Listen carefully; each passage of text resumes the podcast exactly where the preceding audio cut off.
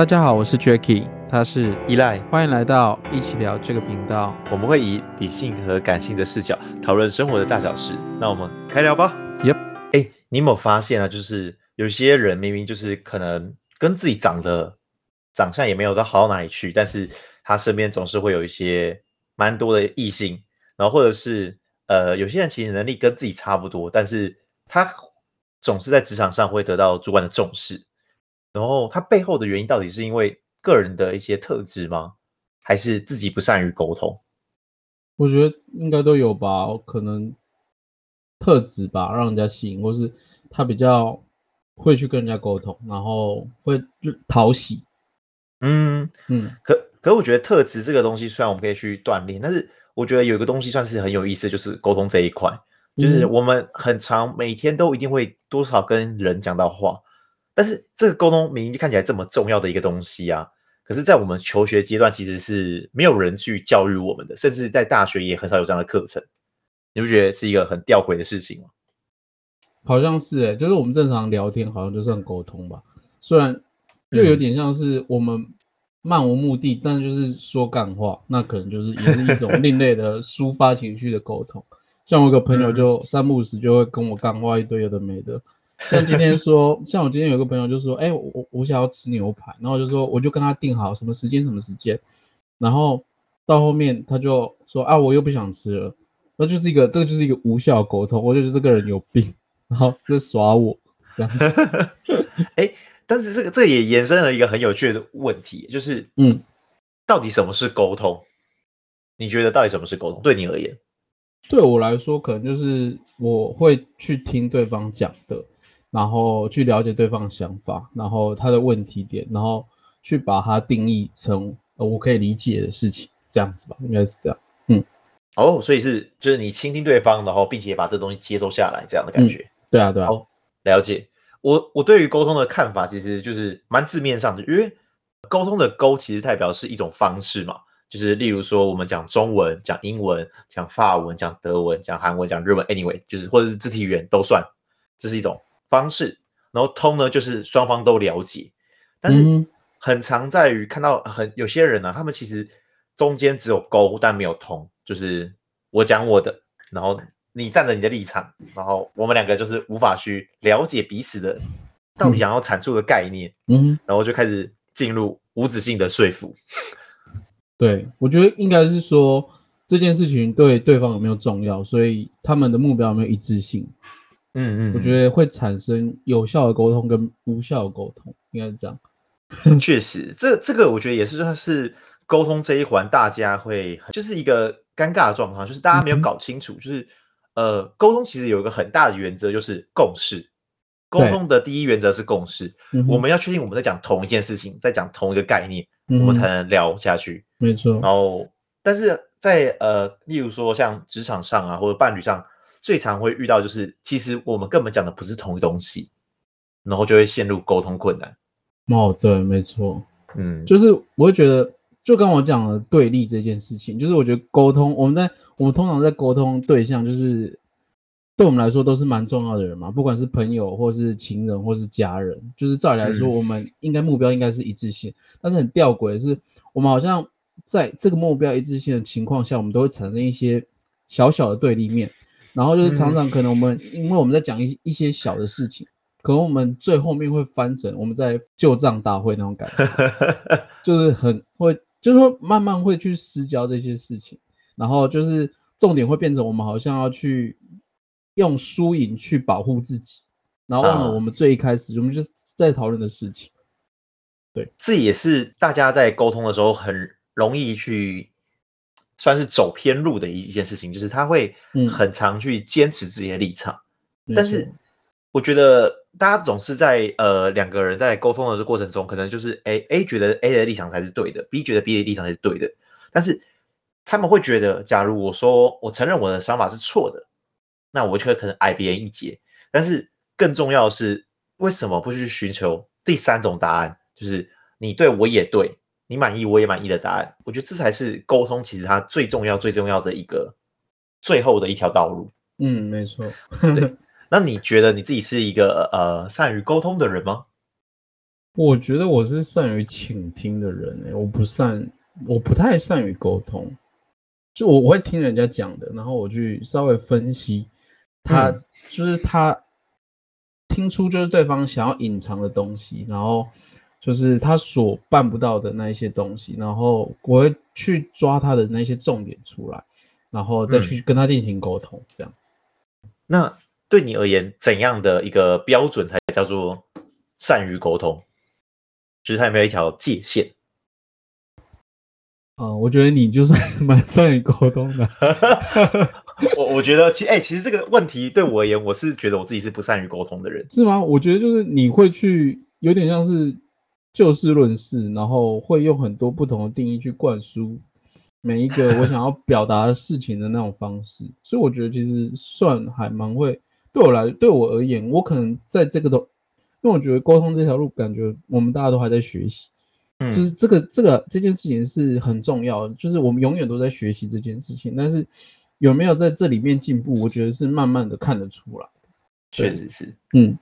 嗯，我觉得呃，为什么我会说我自己觉得自己不善于沟通的原因是，我们一样把善于沟通这件事情用一个流程图来看的话，嗯、就是沟通的概念，第一个就是我有想法，对，然后这个想法之后我要具象化，把它讲出来。或者表达出来，这是第二步。然后第三步是要通过一个东西，这个东西也是沟通最重要的一环，就是所谓的认知过滤器。每个人的认知都会有一个认知过滤器，然后他无法去理解他不他不了解的东西。举例来说，像呃，我有之前工作是工程师嘛，然后我的有一个很好的一个好兄弟，他是做的比较像是 sales 这, 这方面的工作，那他就问我说：“哎，我们。”有个元件，它的功能到底是什么东西？然后我就因为我可以用工程师的视角讲给他听，但是他会听不懂，所以我就举例来说，哦，这个东西它其实在电脑中是像一个非常重要的一个角色，就像什么，就像飞机里面的一个航空站，它要 check 所有东西都好的时候，这个飞机才能启动。嗯，对他这样就听得懂了。我不能用工程师的视角讲给他听，但是我要用他听得懂的方式讲给他听。对啊，那这样就是有效的沟通了。对，但是为什么我会说，哎，其实我自己是不善于沟通的人，是因为，呃，这个认知过滤器，你要想办法通过别人的认知过滤器，然后进到他的想法的这个关键点是，你的资料量跟你的呃认知其实要更大的，嗯哼，你才能知道能放什么东西进去。嗯，对对对。我觉得你现在就是很会沟通了，你在做这件事情，就是你看你已经知道怎么分析这些事情，那代表你你知道，就是我应该是这个这个是请有一个像是请诉，然后用要求，然后你可以慢慢的去勾勒出对方要听的，或是解解答出来，就代表你在跟。这件事情上面是做圆满的，因为我觉得我们每天都是在做沟通嘛，那这件事情是你在。嗯一定会有无效的沟通跟有效的沟通，然后也有也有人会说什么对方不跟我沟通，或是我们会觉得太少沟通了，然后我们不认识他，所以我觉得沟沟通的重点应该是在、呃、我们理有没有了解对方或理解对方的想法，嗯，对吧？嗯嗯嗯，没错没错。但在沟通的这个过程中，我们很常会陷入的一个窘境就是，哎，有人会跟我讲说沟通困难。你怎么去看待沟通困难这件事情？沟通困难、哦就是、到底是什么原因才发现、呃、发生了这种沟通困难的现象？例如你跟谁突然出现沟通困难？可能我觉得是认知的差异吧，就像你们两个本来是很好的情，就是两个是情人嘛，然后因为吵架、嗯、就是会永远找对方的一些毛病出来讲，然后、嗯会让你讲话的事情越来越失焦。可能我们今天是在讲谁没有洗碗，然后讲着讲着就会变成，哎，去年情人节你好像没有送我礼物，或是哎前年你是不是背着我跟谁的男人出去玩，这种感觉，就是你会慢慢会觉得，哎，这个东西失焦了。然后这种就是你会，就像我刚刚讲的对立面，就是你们会觉得你会让这个你们对立会让这个沟通变得很没有意义。然后从原本你要表达跟寻求解决方式、嗯嗯、然后变成好像是互相在指责对方，然后有点那种权力的争夺那种感觉，然后到最后、嗯、你不但没有处理这件事情，碗还是没有洗，然后甚至你还破坏了你们的关系，然后你就造成这个关系破裂。对，我觉得像这样就是一个无效的沟通。所以它是等于是因为一个症结点，然后一路蔓延延烧到更大更大的状况。对对对对对，对你而言就是这样。那你觉得这样有办法去用什么方式去解决吗？或者是曾经有用过什么方式解决？就是沟通困难这件事情。沟通困难，可能就男生不就都会跪下认错，不然说啊我去洗碗了这样子那种感觉。通常就是先认错，就是才有可能，就是你要。嗯，因为我觉得 有, 有, 有, 有一部分应该是说，我们觉得说话说真话，其实对我们来说应该是蛮难的一件事情。嗯，尤其是怎么说？尤其是我会觉得，哎、欸，我好像有有点小离题，没关系。就而且我们要沟通对象，往往都是我们希望就是继续维持关系的那种人嘛，对不对？那、嗯、真实的就是会揭露我们自己会变得更加困难，就是在沟通时，我们好像常常不是。都不是在讲那些真话，然后就是尤其当我们那个情绪一来，我们就会包装自己的语言，然后可能我们很难过、嗯、可是我们又却要故意讲伤害对方的话， 嗯, 嗯然后让对方觉得就是就是让对方跟自己一样不好过，然后我才会觉得很开心那种感觉。就可能你明明知道这件事情不妥、啊、但是就是你也没有勇气不敢把这个实话说出口，嗯，就是你明明厌恶这件事情、嗯、但你却又不想要失去这个关系，然后装模作样。所以其实我也觉得有一部分也是因为不真实的关系，然后就充斥在我们沟通上面会有一些误解。所以假如真的大家每个人都愿意真实的把自己内心话讲出来的话，你觉得沟通就会变好吗？我觉得也不见得也不见得嗯，确实是。其实我在想这个这个呃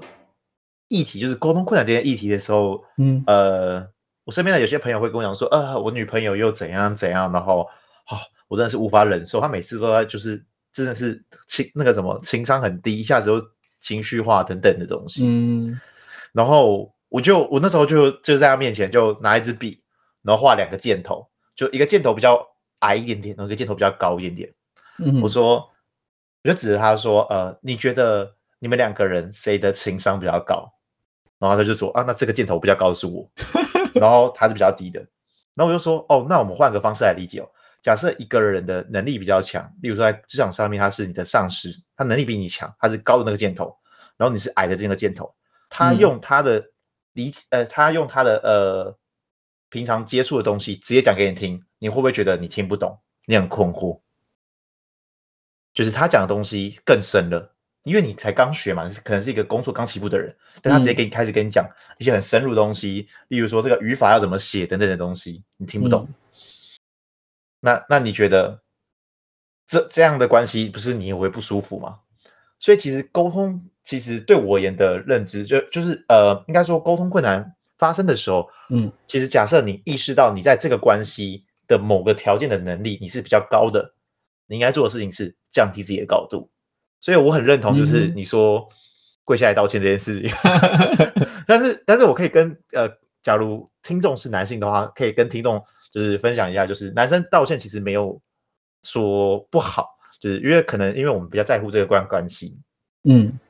但是假设有一天女生其实也不太会道歉，然后我都会就是跟好像是哎、欸，对我都会跟女生呃，我都会跟可能像呃前任啊等等，或者跟女朋友讲说。哦，你其实不用跟我说对不起，但你可以说我爱你就好了，那我就知道，那我就原谅你。就是你可以用更高的情商去解决这东西。他不喜欢讲这句话没关系、嗯，但你要在意的是让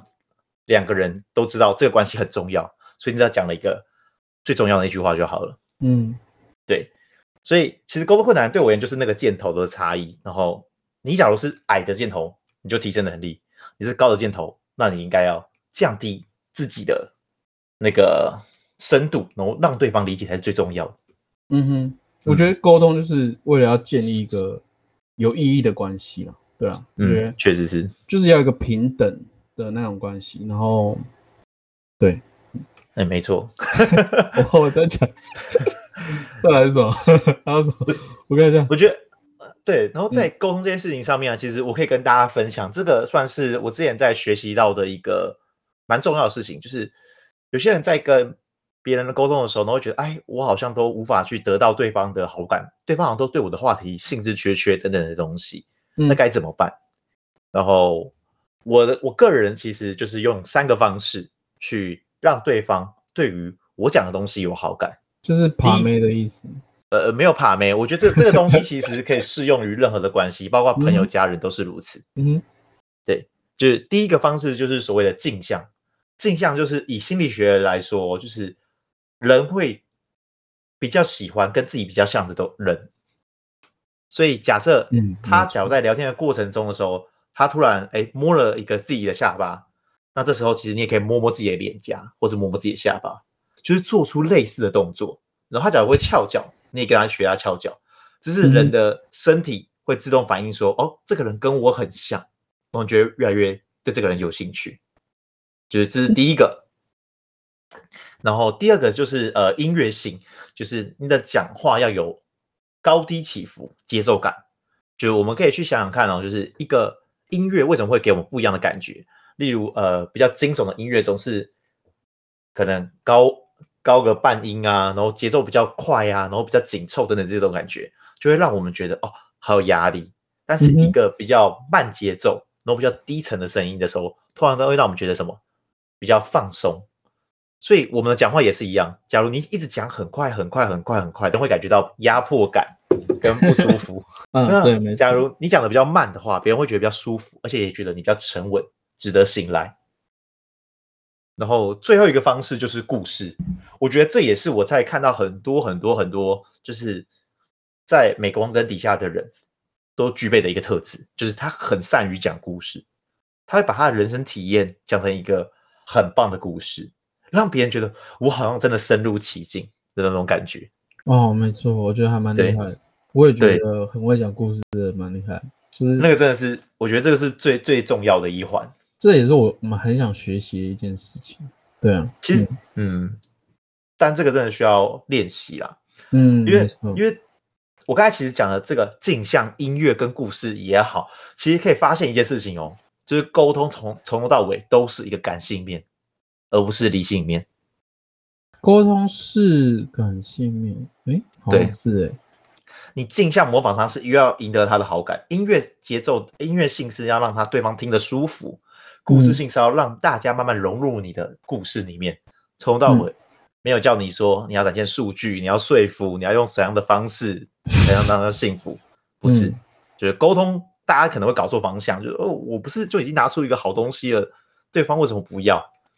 约对他真哦，的不要。就是，而且我觉得在沟通这一环，大家很了解一个重要的事情，就是我刚才其实讲述这么多的一个过程中，大家一定要先了解一件事情，就是呃，要学到一个好的沟通，最重要的一件事情是你要先了解自己，就是在这个对话中，你到底是怎样的角色？例如说，你是呃分享者，或者是你是一个一个教导别人东西的人，或者是你只是一个倾听人等等。Anyway， 就你要清楚知道你自己是怎样的人。嗯哼，所以那时候其实这这个在沟通这个议题，其实我在大学的时候我就做了一个很有趣的东西，就是那时候有个东西叫周哈里窗，那它其实就是把我知道跟我不知道，然后跟他人知道跟他人不知道切割成一个二维四象限，然后这样的状况去了解说，哦，哪些东西其实是你要你的不同阶段。举例来说，就是我知道对方也知道，那叫开放我。那对于这个而言的话，我觉得大家可以暂时不用管，因为你都知道，对方也知道，那就没什么好东西的嘛。嗯哼，那再来第二个呢，我们可以去想说，好，我不知道，别人也不知道，那就叫未知我，就是我们可以理解是个人的潜力，所以这个东西我们也可以暂时先放着。那另外一个呢，就是我知道，但别人不知道，这个是隐藏我，所以这可能是个人跟自己的一些人生的故事，或者你觉得有一些创伤，你不愿意让别人发现的，那我觉得这个摆着没关系。但在了解自己，我觉得很重要的一环嗯是很重要的一环是，就是我不知道，但别人知道这个东西，这东西就叫嗯做盲目我。所以大学的时候，我那时候就做了一个很有趣的事情，我就是找我身边的就是很多大约呃十几个、十几二十个朋友吧，我就问他们嗯说，哎、欸，你帮我想个东西，就是你觉得我像什么东西，什么东西都可以，然后为什么而像？然后我朋友就帮我打了，就是很多朋友都打打打了很多不同东西，他们可能觉得有些人会比喻说，哎、欸，我像风，我像呃，我像水，我像海绵，我像口香糖，然后我像树，然后我像岩石等等的东西，等等岩石，对岩石。你说眼睛的石，对对对对，哦，对，没错，就是我觉得这很有趣，就是哇，我可以从别人去形容了一个东西，去了解他们是怎么看待我的。嗯哼，对，然后其实我觉得蛮蛮有意思的，我觉得蛮特别。我觉得好像我们都会这样子，会不会就是你会太在乎别人去定义你的东西啊？就是优缺点的感觉。哦，当初的我会。但是我觉得现在的我其实就是对自我的认知到一定的深度的时候，别人会给你贴了一个标签，那你可以拿起来看嘛，因为我在做最重要的是我要意识到别人贴我什么标签，那我现在就拿起来看，喜欢我就把它收起来，不喜欢我就想说我去改变。像我大学那时候，我就是有一个人就是说呃，他觉得我像鞭炮，因为他觉得我很吵，我就觉得很有意思。我是没有乱讲话，对他觉得我很吵，然后那时候我就开始想说，嗯、我真的很吵吗？然后，假如这个是事实的话，那我想不想改变？我就只问自己这件事情，嗯、所以我就慢慢的调整了自己想要的样子而已。嗯哼，因为蛮特别，我觉得这个方式就是。可以学会用心聆听别人，然后重视别人他给你的一些回馈，然后就是不要太固执于就是别人下的那一些定论，对，然后也可以帮助自己拨开那个迷雾那种感觉，然后可以看到那个青天。没错，确实是，确实是。好，我先做个总结，就是要达到那种良好的沟通啊，其实除了技巧之外。然后更多的是我们最重要的是我们要认知自我的那个价值，然后因为自我价值决定了我们是否能让这个课题分离，就是是否我们不因为对方告诉你不好的事情而自我攻击，然后就是是否接受别人跟你有不同的想法，然后是否我们勇敢的说出自己的话而不委屈，然后是否把注意力放在对方身上呢？而不是只是保护自己。这些沟通为了就是建立有意义的关系嘛，就我刚刚一直常常在讲的这句话。那因为沟通是一个平等的关系，然后它代表了尊重，代表了信任，然后而控制跟委屈它其实都不存不存在于尊重与信任。唯有我们懂得尊重自己和他人，才会在乎自己嘛。然后他人和主题信任自己及他人有能力能一起达到共同目标，沟通才是沟通，它其实不是一个口号，它其实是我们要真的去落实这件事情。嗯嗯，那你呢？我觉得其实呃，说话这件事情啊，或者是说沟通，其实算是我们从小就开始学会的第一件事情了。但是我们可能穷其一生，才慢慢的管住自己的嘴巴，不要乱讲话。但是可能可能是因为随着我们的年纪增长，所以我们觉得我们要对自己的讲出来的话负责。但是其实这个这句话是不健康的。为什么？因为你想想看，一个人都要对自己讲话负责的话，那他只会趋近于越来越不想讲话，因为这是一个责任的感觉。所以总要去思考的点是，我们的话是对于，应该说我的话是对于对方是有帮助的。或是我们讨论这个议题是有帮助的，你才讲这样的话，这样的观点，你总会让自己讲出这样的一个态度跟想法，才会有助于两个人的关系，或者是你们共事的同事。好，这是我们的 E P 三十二， 也希望大家会喜欢。本频道周二准时更新，我们两个什么议题都可以聊，如果想要说什么的话，可以加入我们的 Instagram， 我们一起讨论一些有趣的事情，让生活在对话中慢慢成长。那也希望大家可以给我们的 Podcast 或 Spotify 评论加留言。那假如有想要听我们聊什么话题的话，也欢迎大家可以留言告诉我们说想要听什么话题哦。那就这样咯，拜拜，See you。